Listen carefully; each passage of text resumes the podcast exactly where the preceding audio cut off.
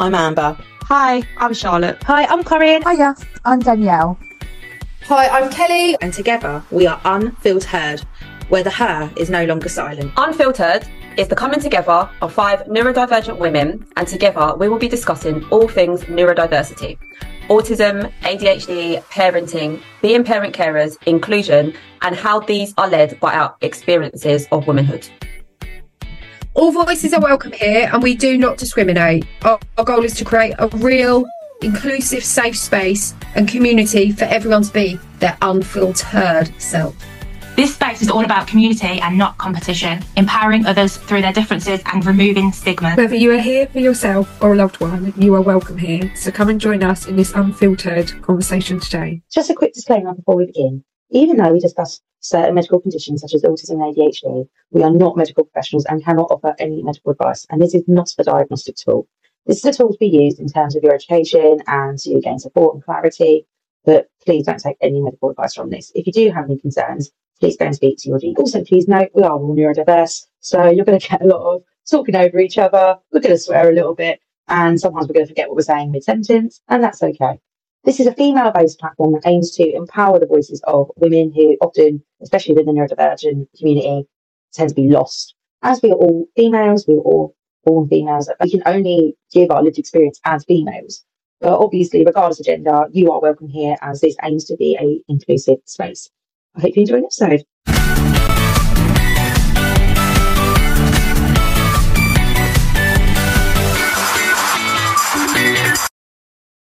I don't even know what day of the week it is. No. It's Friday today, but it's Is it? yeah, it's Friday. Is it? Yeah, Brody went back to school on Tuesday. He went back on the second. Like how What's that about? savage? So he broke, up, he broke up on the 16th. And to be fair, like he was desperate. Like anyone that's got autistic kids, like you'll get it. Like the last week of school was horrific. Mhm. um you know he was really struggling with the change of routines and like I was to be honest I needed the break I was just done with the whole thing he was done with the whole thing so I was quite happy for him to break up on the 16th and then when I was like oh hang on what he goes back on the second Yeah, you guys have got your time is completely different to us. yeah I don't We, know um, we broke up a week later, and my kids don't go back until next week. yeah See, that's people- normally us. That's That's, normally- normally us. We're normally still in there at like 22nd, 23rd. Hmm. Yeah, you And we don't like normally go back till like 8th. And then this Yeah. year, our new head decided to break everyone up on the 15th. Hmm. I And I think like, I wouldn't have minded that. I'm still trying to get the authorization for the time we took off. no you had it now I don't give a damn. I said to them, the listen. I'll pay your fines. I don't really care. I just don't want my pay the fine with the time, like, because they came out of school really excited because they had the 100% attendance certificates that they give out. And why should they be punished and maybe next time not get one for taking Yeah. time that they're entitled to? I don't care. I'll pay your fines. You can mm-hmm. look down on me. You can send it to the attendance officer. Punish me, fine. I just don't want them affected because it's not their fault. But really Yeah. with schools like rewarding attendance. I don't Yeah. understand why that is something to reward people for. Their mm-hmm. previous school didn't just reward attendance they also like highlighted those who had bad attendance. So one day kids all came out of school some of them with these bright green letters the ones who had got rewarded some of them with bright red letters. I lost my fucking shit. I went to the head teacher and i said listen don't you ever give my child one of those letters again highlighting the fact that he's had bad attendance especially when you know why he has bad attendance hmm. because Chase was really suffering with his asthma back then. So we used to he used to have more time off. Yeah. Like for hospital appointments, some mornings we'd have to go in late because we were living in that house that had the mold. So he mm-hmm. was literally some days he couldn't breathe. Yeah. I lost my mind. I was like, how dare you highlight to him that do you know what I mean? Something that's out of his control. They They never that? gave him a letter again. Ever. Why are they generalising that a child might be poorly or there might be a family situation or whatever? anything. It could is literally be anything. Or they could just have parents that just don't get up on time or don't bother. You're The punishing a parents might child. disabled. The Mhm. parents might have something going on. We're all human. I'm could not be saying, anything. You know, don't send your kids to school. Mhm. kids can have a mental health day. Kids can. I mean, I don't think my son would have got one for last term because he had a couple of mental health days. Because I was like, he's really struggling. I'm just going to keep him off. Yeah. I was like, Yeah. I'm, I'm very lucky here because Oscar goes to a SEN and they always I'm gonna I'm gonna jinx this now, but they normally always um love the fact that he's traveling or or going Yeah. somewhere they embrace that as a learning opportunity. Mm. Always late. So I Yeah. don't uh, for, I, I'm never going to apologize for being late because No. I get we get there and he's regulated. If I was to push him in the morning for time, he would get there really unregulated and he'd have a really bad day. Exactly. So because he's got the eating disorder, I refuse to leave this house until he's eaten at least one cracker and had a drink Yeah. Yeah. Because he doesn't eat or drink at school. And it's more So important. that means if I get him to school on time, he's not eaten since yesterday. Yeah. Yeah. Um, so and and sometimes we just rock up and I just go, sorry, we're late. He didn't want to come, and they laugh. Yeah, Yeah. And because they know that it's really difficult for me to get Oscar out of the house in the morning. Like we might have a massive hoo-ha about shoes for half an hour. Yeah. You know, he's not easy. So I think that even mainstream schools, when they persecute kids for being late, not attending, they're not actually looking at what's going on in that family. What what what if a family's got loads and loads of kids Mhm. and a couple of them are neurodivergent and they don't like that routine in the morning? That's going to impact all of the children. That's That's exactly what it's like in our house. Um, Caleb. Caleb gets his taxi at eight o'clock. No, half eight. It comes every morning. The boys have to be at school, nursery, and school for half eight. Well, quarter to nine. So they ain't going to be there on time because if we go, so obviously Luke's at home. So if we go and Caleb sees us go to the school, he'll melt down because it's not his routine. He needs to see us there. He needs to see it. So we wait yeah, with yeah. it. He gets his taxi and we go late. And I told the school this. Um, and luckily they they haven't you know brought it up or anything. But that's our routine. That's his. That's because of Caleb's needs, and I ain't gonna change No. and risk him and his anxiety and the stress it would cause all of us for the sake of being ten minutes late for school. Mm. Not the happening. it. I have to say though, in defense of that school, after I addressed it, they never Mhm. gave him one again, and they did take it on board. And they did used to encourage Chase to go away. They used to encourage all of the stuff we used to do. They invited me in to then advocate and teach them because they were willing to learn and they accepted their mistakes. It's the new school that seem to think they know it all and aren't willing to work with me. So as much as they the previous school did make that mistake, I have a lot more respect for them than I do the current one because it's a very different approach. Whereas I don't hold grudges. If I address something with you, you either apologize, you take it on board. Like with the whole thing with no, remember what happened with LOL. I Mm. have an utmost respect for them now because of how they handled it. I don't hold a grudge as long as you are willing to learn from a situation.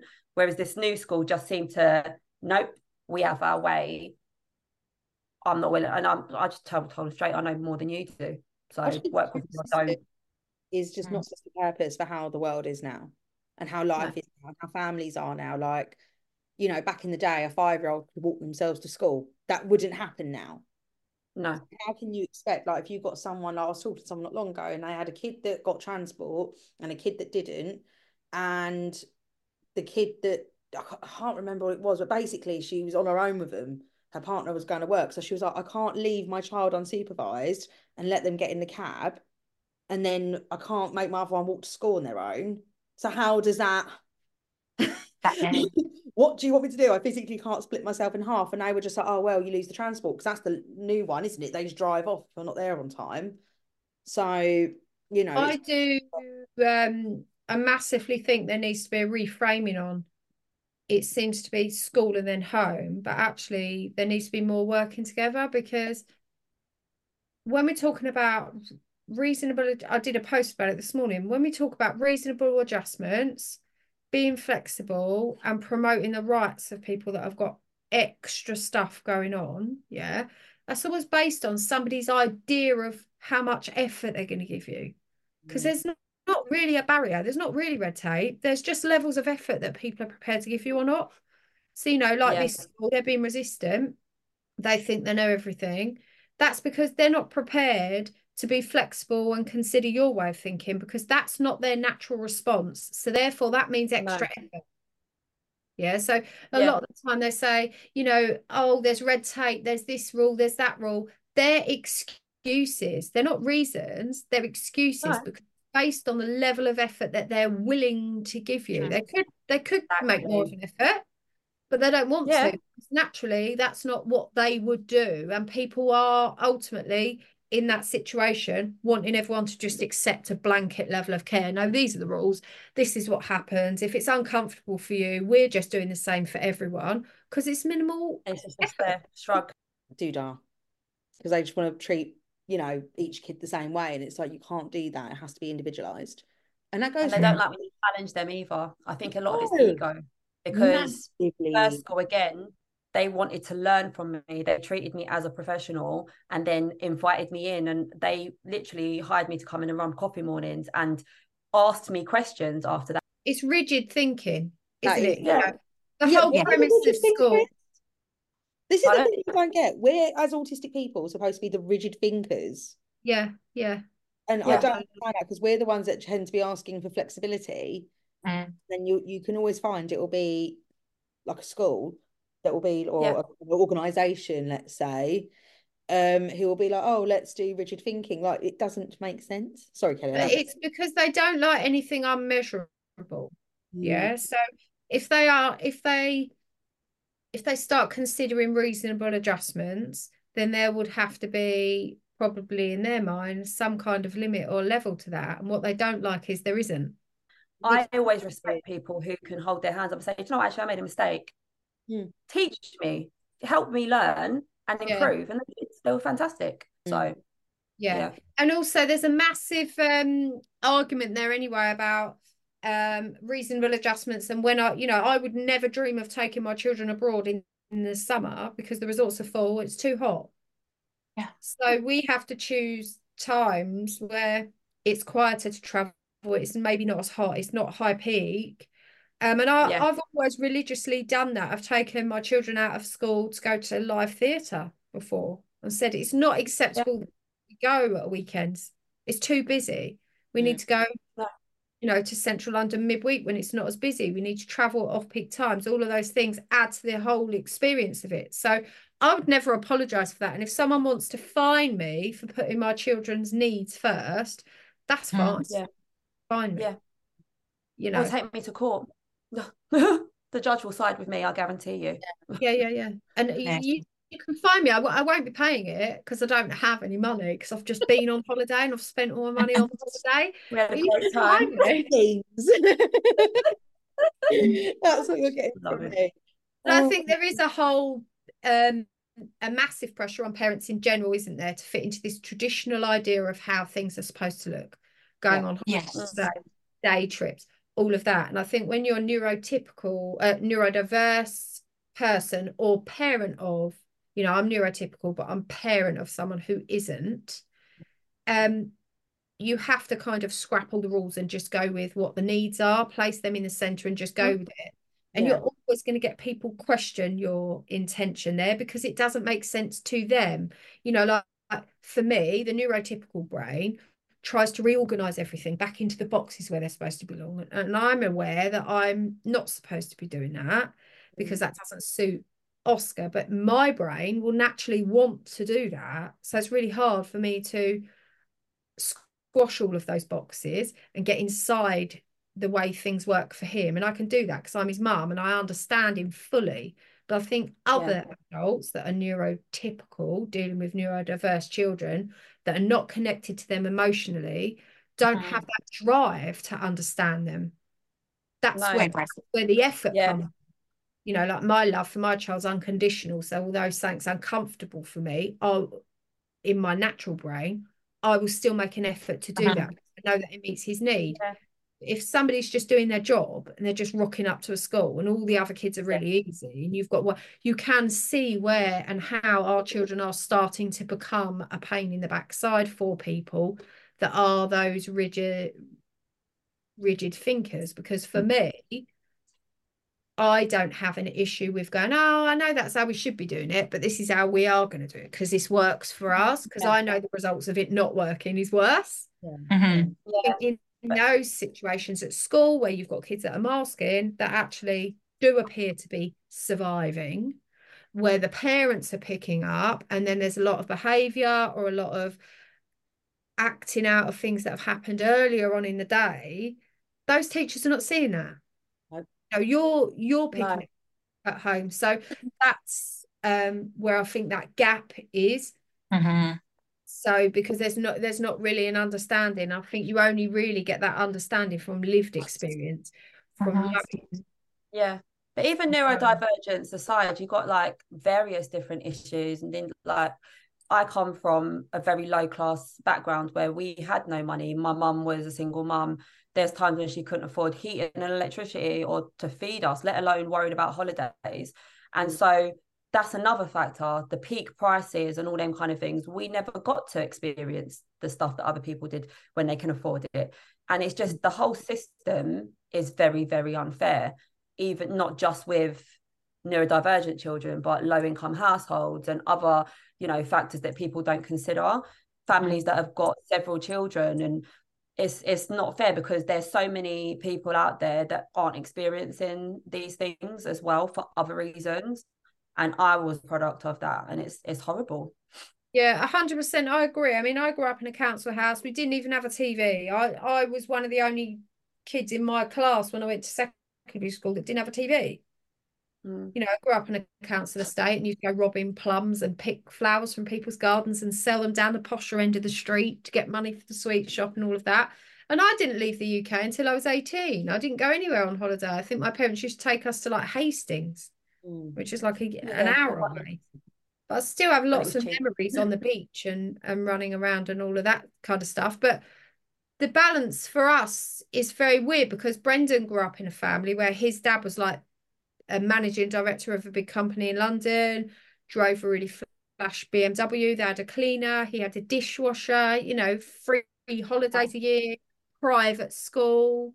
Wow. Um, you know, and he has, I suppose, different ideas of what what families look like. Whereas I'm like, when we go on holiday, I'm like, we're so lucky, you know, we're really lucky. My kids understand and they they know that not Mm. all kids go on holidays on an aeroplane, Mm. you know, Yeah. and, and there's been years, you know, we haven't always had money to take them away. There's been years where they're like, Are we going on holiday this year, mum? And I'm like, no, we can't afford it, you know, and that's that's the reality of it, isn't it? You know, but yeah for Brendan, when he was younger, he never had to worry about any of that.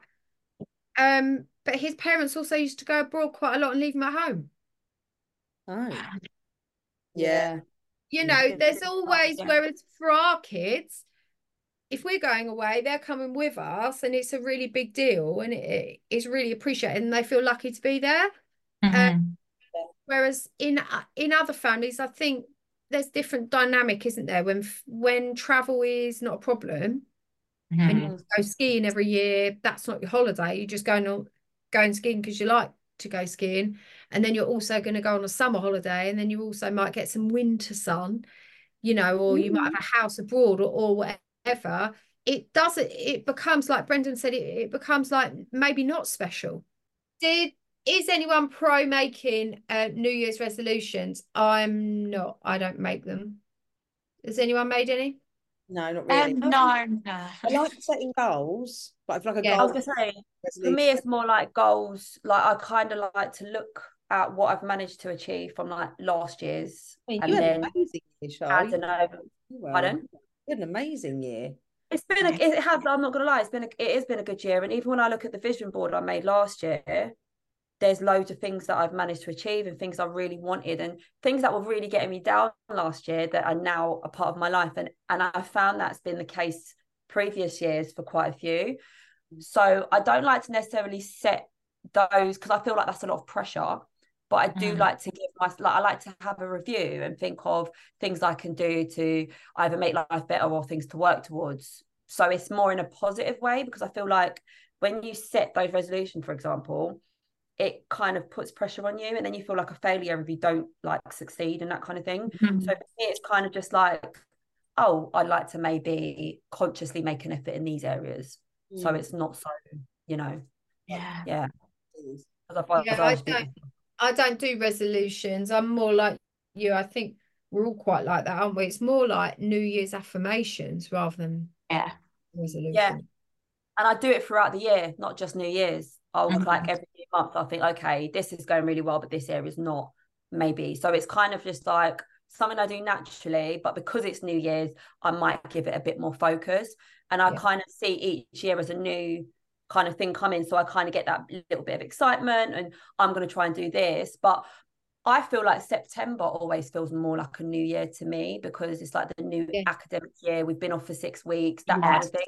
Yeah. I'm more excited at September than I am, say, like this time of year because we're just like midway through the academic year. So Yeah, I get I do get a new year energy. Like I always like to have a plan. Um and I like to plan something or a movement or something in every month that I'm in. But I do think that we are completely different people in every year of our lives. Whether Yeah. you class that from being from September or from January. exactly. I Yeah. think that you do move and shift your energy about anyway, and naturally, like I sometimes think, oh, that worked out.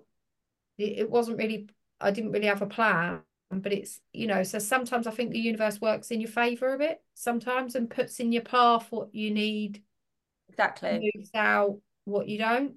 Mhm. I think your energy also helps to kind of draw it to you as well. I feel like what Yeah. you put out, you kind of get back. Like when I'm really focused and excited about or like thinking about something I want to work towards, I always find that it kind of comes to me better. So like last year, wanting to change the kind of work I was doing and really Yeah. like thinking about it. And a few years before when I was really like focused on getting a new house, I remember I Mhm. did a, a vision board session with a group of parents from my charity and everyone's putting all their stickers in and stuff. And at that point, I was so depressed because where I was living, I literally just cut out this picture of this house from a magazine and it said, a house to call my own or something along those lines. I stuck it on the paper and I said, there is nothing else I want. I just want a home. That's all I care about. And a few months later, we got our house. And that is Yeah. all I focused on and didn't care about anything else. I didn't want anything. I just wanted a home. And I feel like that energy, putting it out there, is what brought it to us. Yeah. So It's Yeah, that positive energy gives positive results. It's that, you Yeah, know, just you know, like the secret book where it's fo- so this is where I need to take a leaf out my own book because I'm quite and I spoke to the therapist about this on Monday. I'm very much so cup, half cup empty at the moment. And this is where I'm kind of trying to feel the positives and things instead of just feeling how it's going bad. Because for me, I'm like, that's gone bad. Well, that's it now. I'm in the mood and I'm just gonna that's it's ruined my life. The week's gone, the day's rubbish and I need to kind of shift. I know I need to do it. That shift that energy in things like um you said the other day, Charlotte, in the voice note is what's good in my life. What do I have? What am I grateful for? And yeah, and I'm I'm trying. I'm gonna do it though. I don't want to say this year's gonna be my year, but I think if I just make them little little changes, I think good things will come. Yeah. They will, I promise you, because I was like that and I just went through these years. You feel like you're in a in a hole Posted. really, trying to yeah, yeah, you kind of like in autopilot, you're kind of just going with the motions, but you just feel depressed and down and dark, and it's like mm. this dark cloud follows you. And I think that that saying actually is so true. And as soon as I started being really optimistic, not letting things bother me as much, they still don't get me wrong. I'm not like just happy sunshine and rainbows all the time, but I try not to dwell on stuff or overthink. Yeah. Or if something goes wrong, rather than oh my god, the world is over, I'm like, well, I can't change it now. There's Let's no point on. crying and over something. Just move on. Mm. And don't when I feel myself overthinking, I literally stop myself and I'm like, nope, move on from it. You can't change it now. It's just gonna make yourself feel worse.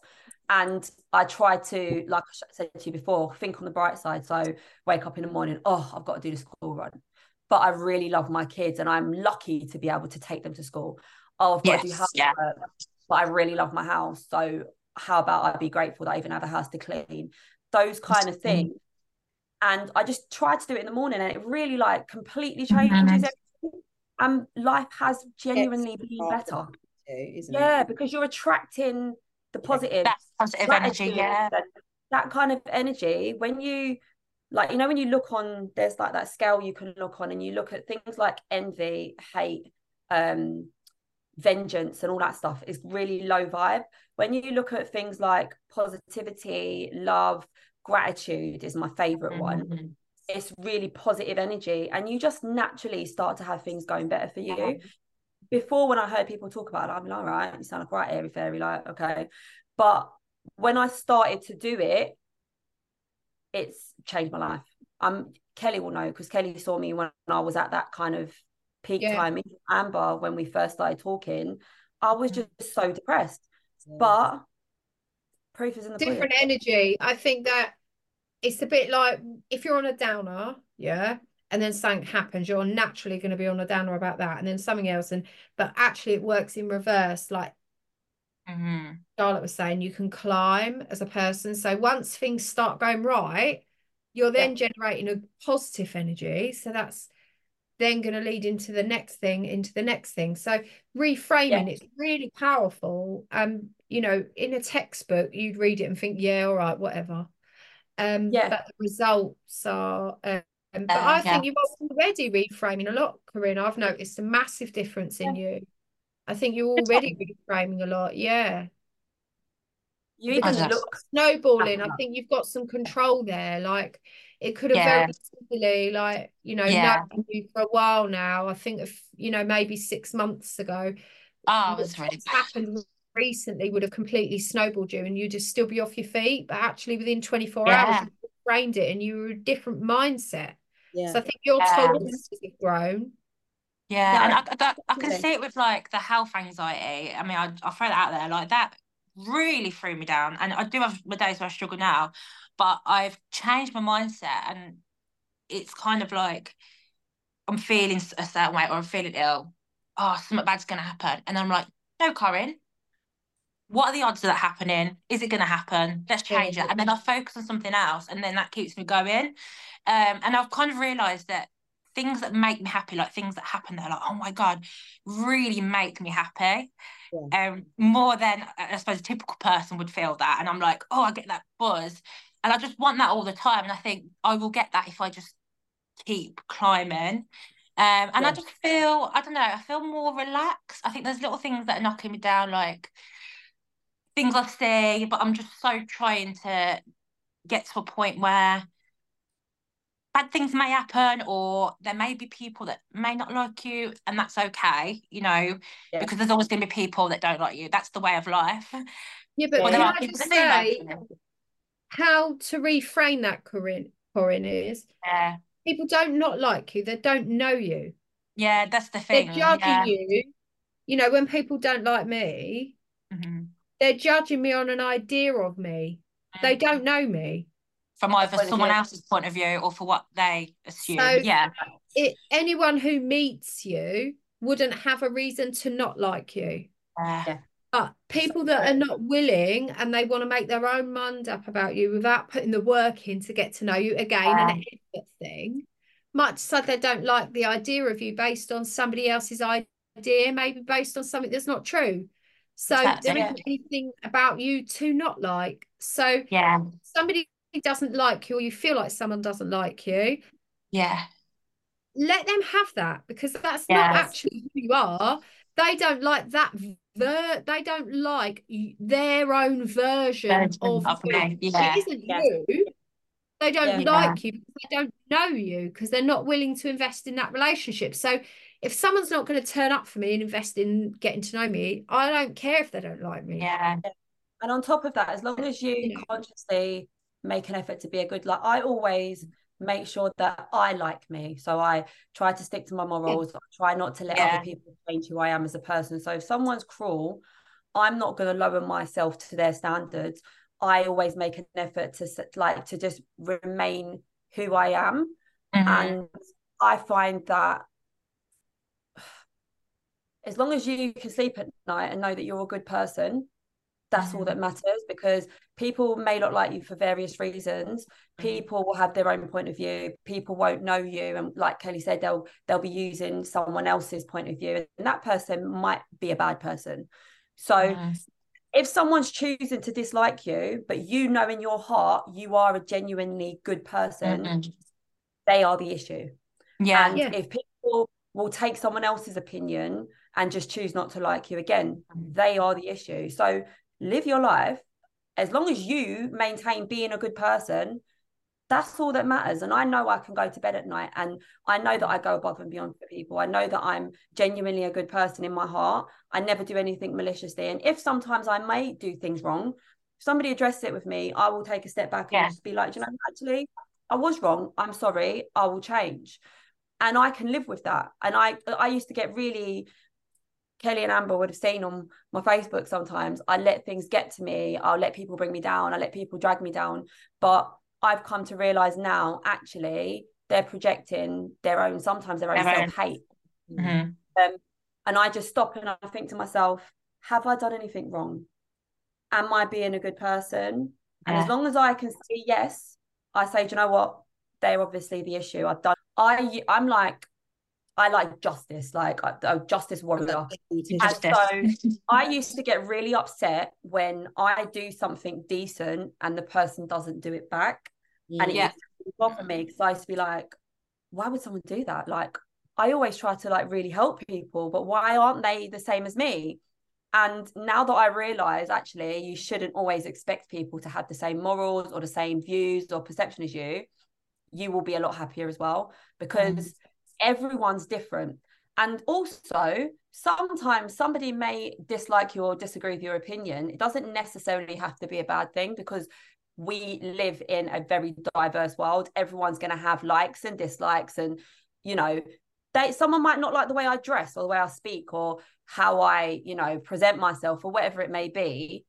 But it doesn't necessarily have to be a negative thing. They are also entitled to their opinions. So Mhm. Yeah, I always think Well- you're right, Charlotte. I always think uncomfortable spaces. Yeah, when we are in uncomfortable spaces with people, it's when change happens. Most change happens because of a conflict. You know, and and the biggest fights that we ever win, they don't include screaming and shouting. They include sitting down, speaking about it as adults in, in a calm in a calm manner about things that we don't agree with, because that's how we make changes standing across the road from someone shouting out your shit, it's not going to do anything. No, constructive criticism. Like I'll go into a meeting and I'll say, listen, I've been working my best, but if it is a load of shit, please tell me. Don't be mm. afraid to give me that negative feedback. I actually Yeah. like it because I know I'm not perfect. I know there's areas I need to learn and improve. Tell me, otherwise I can't. So always tell me if I've done something wrong, if I'm not got it quite right, or it's a little bit rubbish, because I want to get better. And you can't get better if you've got yes people around you constantly saying, "Oh, you're doing a good job. You're amazing," Mhm. when you're not. like the resentment builds up from them. Like, have you ever been in a situation where like you're you're doing something, you think you're doing okay, they don't think you are, but they're not telling you, and you're like, I can feel this weird energy here, Tell Right. me. And it's We just, have to why not have them telling us. Yeah. It's like, why not just tell me?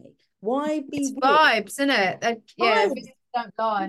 So very like what you girls were saying about energy and all that. Like, I was talking to someone not long ago, and someone was saying that they feel like for neurodivergent people, especially, are um we do a lot of energy exchanging. Everyone does anyway, Mhm. but we seem to feel it a lot more.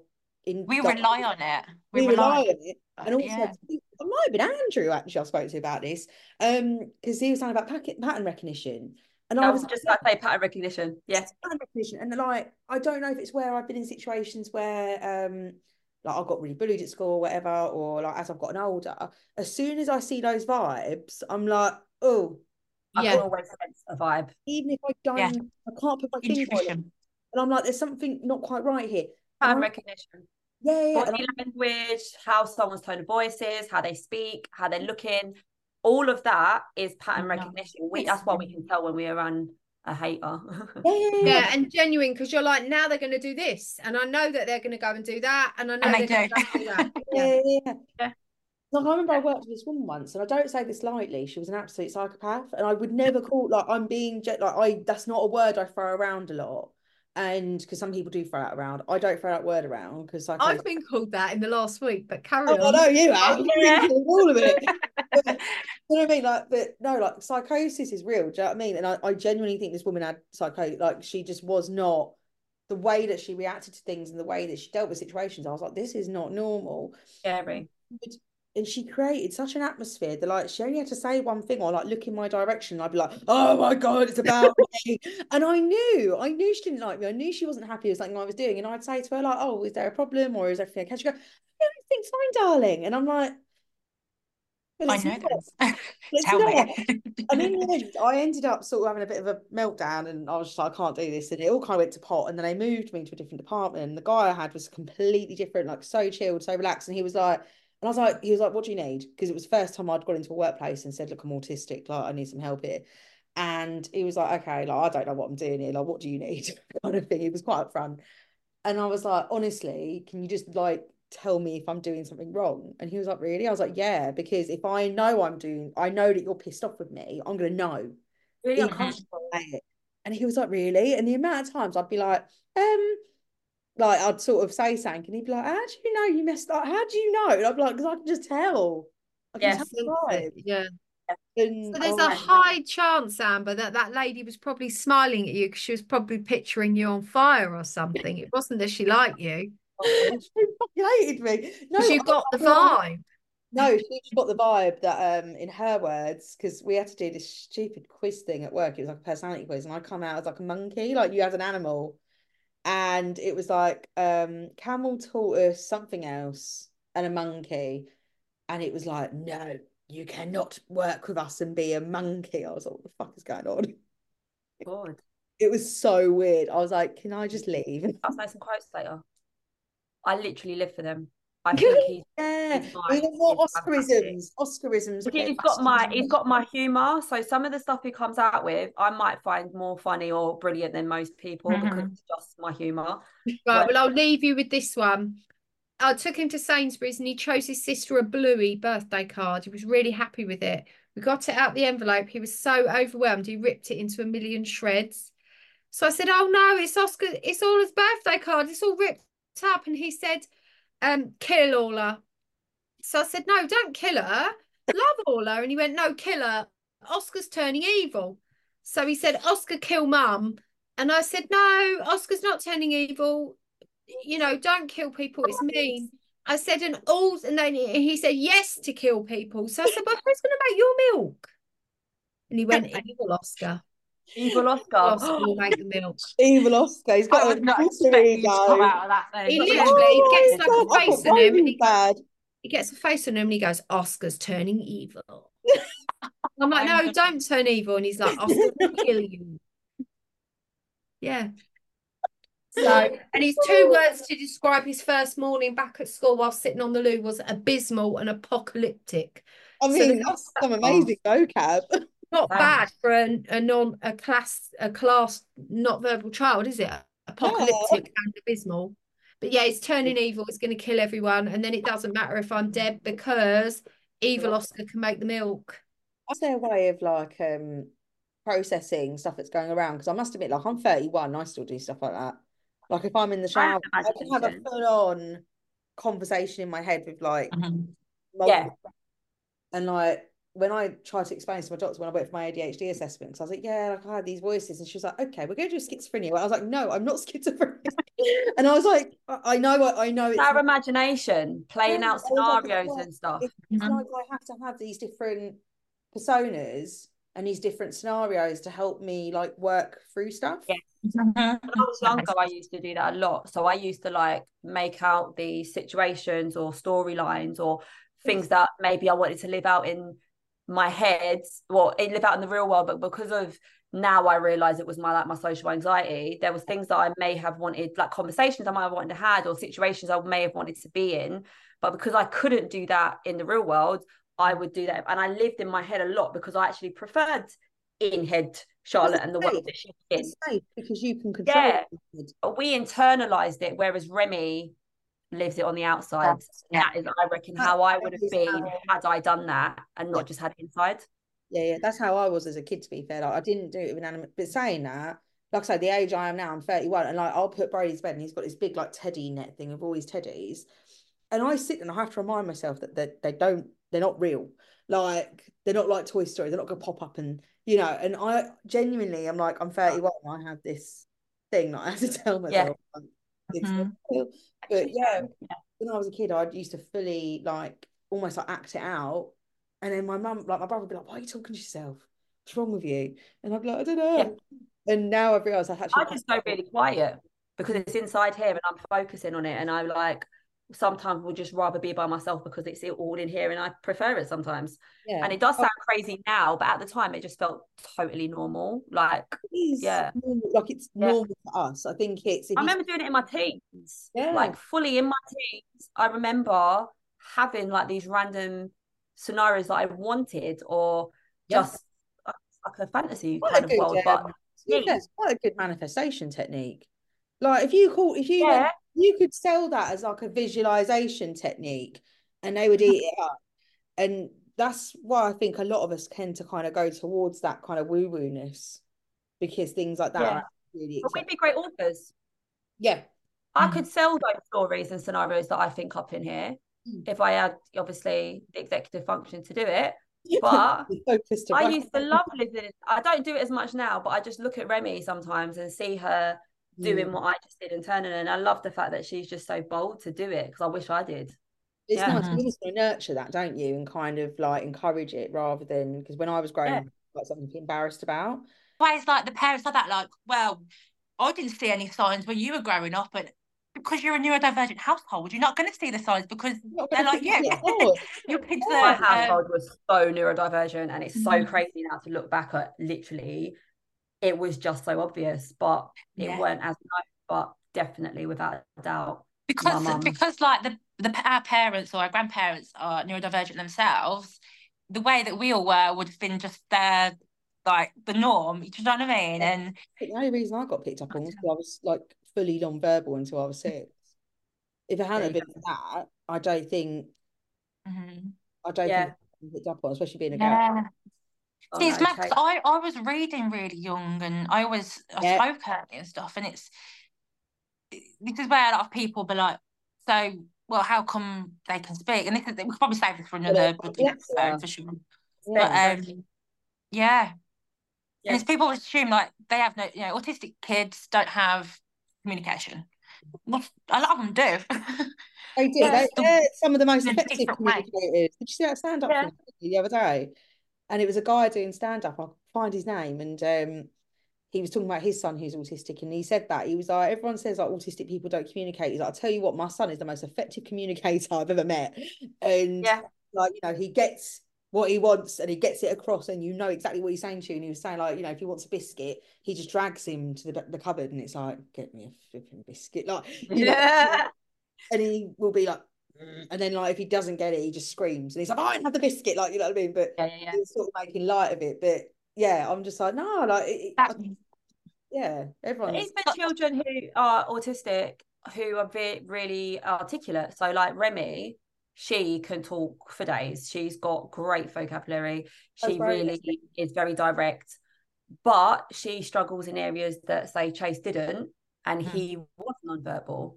Like, so her emotional regulation, her sensitive to um her being Yeah. sensitive to certain um thing, her needing that rigidity and all of the rest of the stuff. Whereas he was really out like lazy, laid back and chill and all the rest of it, but he struggled in other areas.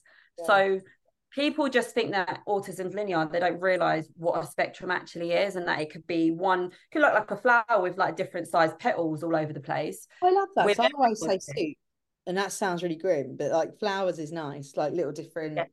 like the idea Yeah. of their own little soup, and everyone's got their own little flavors if they were. Yeah, with different bits of the ingredients, but everyone just thinks that you have to have all of those typical traits and you all have to be savants with all these magical powers and all these other things because they grew up watching Rain Man, which was on last night. Love that movie. But I can't watch it. Not Mm. really. Oh Just- no, I love it. I just love I just love his character. Because that film gave me trauma. No, I'm joking. I think it did a little bit. So what happened was because obviously I was diagnosed really young, at like three or whatever. No one told me, and I read the word autism on a form. I was starting at a dance club, and I, it said like, does your child have a disability? My mum had said yes, and then put the word autism, and I was like, what the hell is that? And obviously I could, I've al- obviously I was 13, but I was always a really advanced reader. And like the Mhm. same thing in like I was reading Harry Potter at like six. Do you know what I mean? So it was weird. I started talking and suddenly I'm barreling through all the Harry Potter books and all the teachers were like, What? It was almost like oh, Where's this come from? They were all shocked like the whole time I could understand everything. Anyway, and I remember reading the word and being like, "What's that?" And my mum was like, "Oh no, don't worry about it." Like I think she was just a bit like, "I don't want to make you feel different." And it's like, "Well, guess what? Yeah. Yeah. Stop."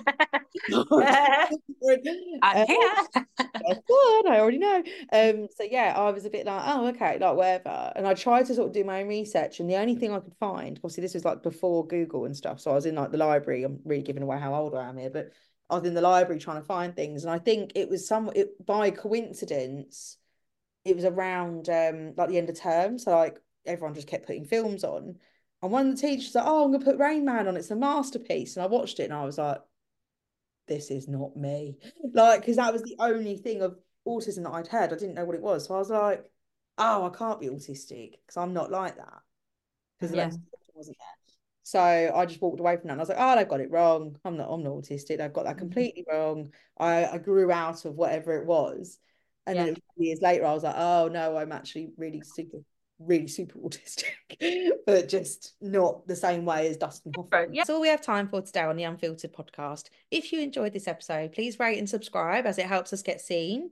Uh, you can follow us on Instagram and TikTok at UnfiltHERed Her. And you can also join our Patreon. Our Patreon is £5 a month. And in that, you get exclusive blogs, podcasts, bonus episodes, and Q&As with us all. All the links for those are in the show notes. I hope you enjoyed the episode. And remember that The her is no longer silent. Thank you for listening and make sure to like and subscribe.